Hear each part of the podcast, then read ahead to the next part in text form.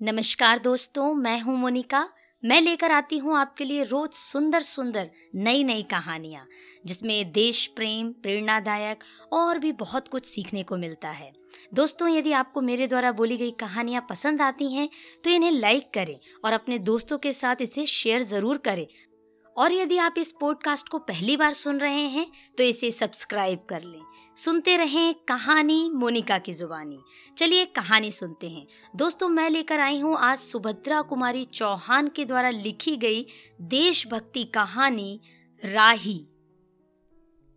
तेरा नाम क्या है? राही। तुझे किस अपराध में सजा हुई? चोरी की थी सरकार। चोरी? क्या चुराया था? नाच की गठरी। कितना अनाज था? होगा पाँच छह शेर। और सजा कितने दिन की है?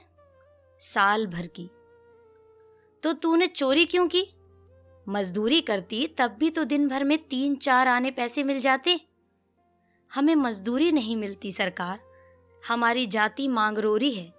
हम केवल मांगते खाते हैं। और भीख ना मिले तो? तो फिर चोरी करते हैं। उस दिन घर में खाने को नहीं था। बच्चे भूख से तड़प रहे थे। बाज़ार में बहुत देर तक मांगा। बोझा ढोने के लिए टोकरा लेकर भी बैठी रही, पर कुछ ना मिला। सामने किसी का बच्चा रो रहा था। उसे देखकर मुझे अपने भूखे बच्चों की याद आ गई। वहीं पर किसी की नाच की गठरी रखी हुई थी।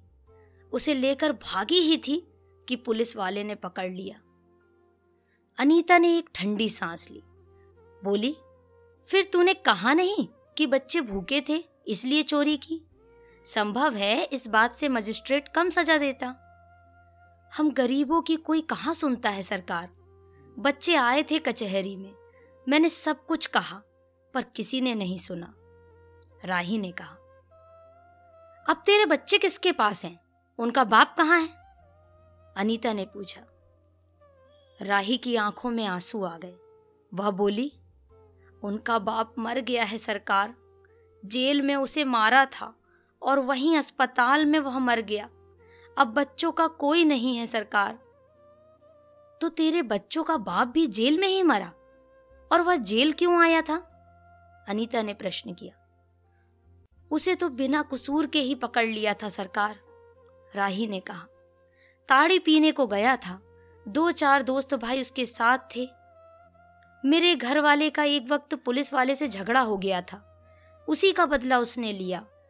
109 में उसका चालान करके साल भर की सजा दिला दी। वहीं वह मर गया। अनीता ने एक दीर्घ निविश्वास के साथ कहा अच्छा जा, अपना काम कर। राही चली गई। अनीता सत्याग्रह करके जेल आई थी।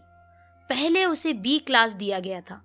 फिर उसके घर वालों ने लिखा पढ़ी करके उसे ए क्लास दिलवा दिया। अनीता के सामने आज एक प्रश्न था।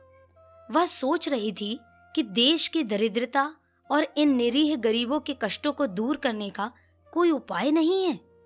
हम सभी परमात्मा की संतान हैं, एक ही देश के निवासी।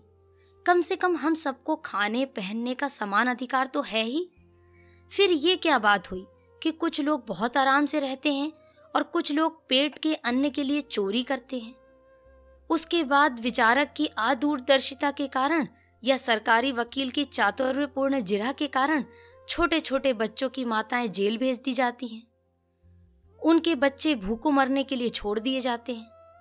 एक और तो ये कैदी हैं जो जेल आकर सचमुच जेल जीवन के कष्ट को भोगते हैं।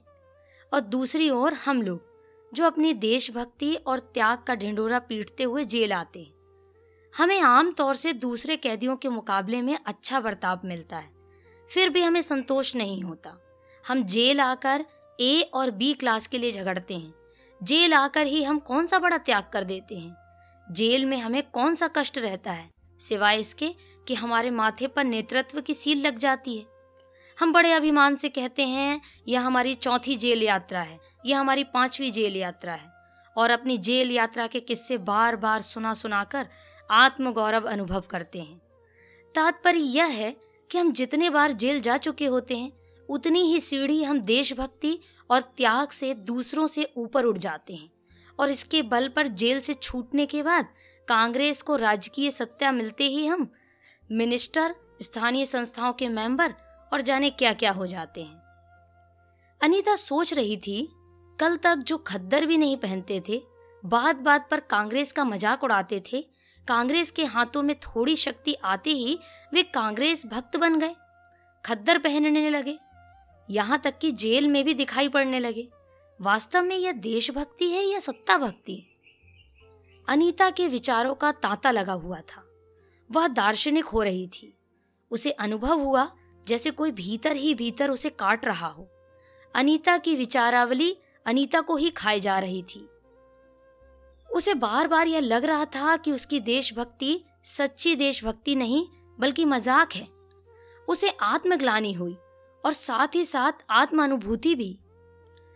अनीता की आत्मा बोल उठी, वास्तव में सच्ची देशभक्ति तो इन गरीबों के कष्ट निवारण में है।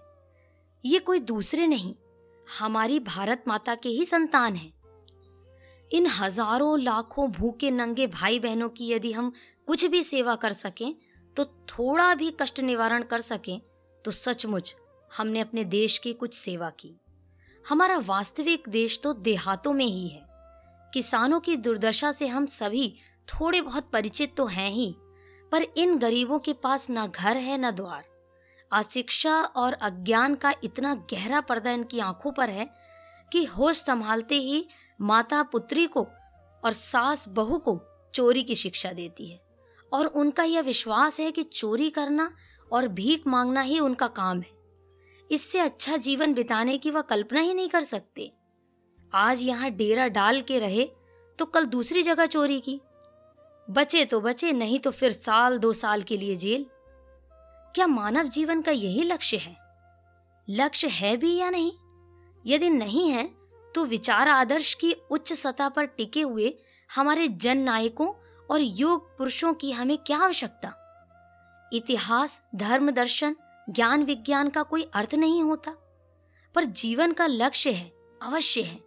संसार की मृग मरीचिका में हम लक्ष्य को भूल जाते हैं। सतह के ऊपर तक पहुँच पाने वाली कुछ एक महान आत्माओं को छोड़कर सारा जन समुदाय संसार में अपने को खोया हुआ पाता है। कर्तव्य परायणता का उसे ध्यान नहीं, सत्य सत्या की समझ नहीं। अन्यथा मानवीयता से बढ़कर कौन सा मानव धर्म है? पतित मानवता को जीवन दान देने की अपेक्षा भी कोई महत्तर पुण्य है?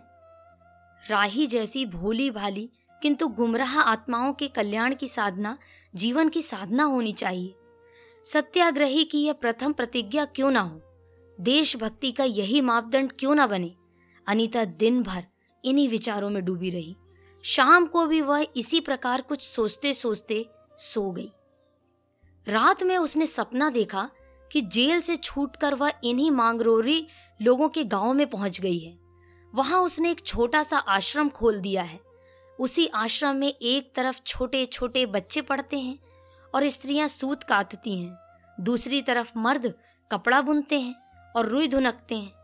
शाम को रोज उन्हें धार्मिक पुस्तकें पढ़कर सुनाई जाती हैं और देश में कहाँ क्या हो रहा है, यह सरल भाषा में समझाया जाता है।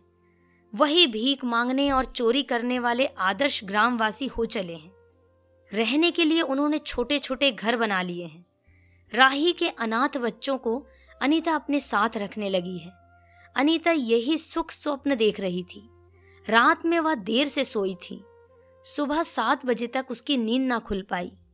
अचानक स्त्री जेलर ने आकर उसे जगाया और बोली, आप घर जाने के लिए तैयार हो जाइए। आपके पिता बीमार हैं। आप बिना शर्त छोड़ी जा रही हैं। अनीता अपने स्वप्न को सच्चाई में परिवर्तित करने की एक मधुर कल्पना लेकर घर चली गई। दोस्तों, आप अभी तक सुन रहे थे सुभद्रा कुमारी चौहान की लिखी गई देशभक्ति कहानी राही। यदि आपको कहानी पसंद आई है तो इसे लाइक करें, कमेंट करके हमें ज़रूर बताएँ और सुनते रहें कहानी मोनिका की जुबानी।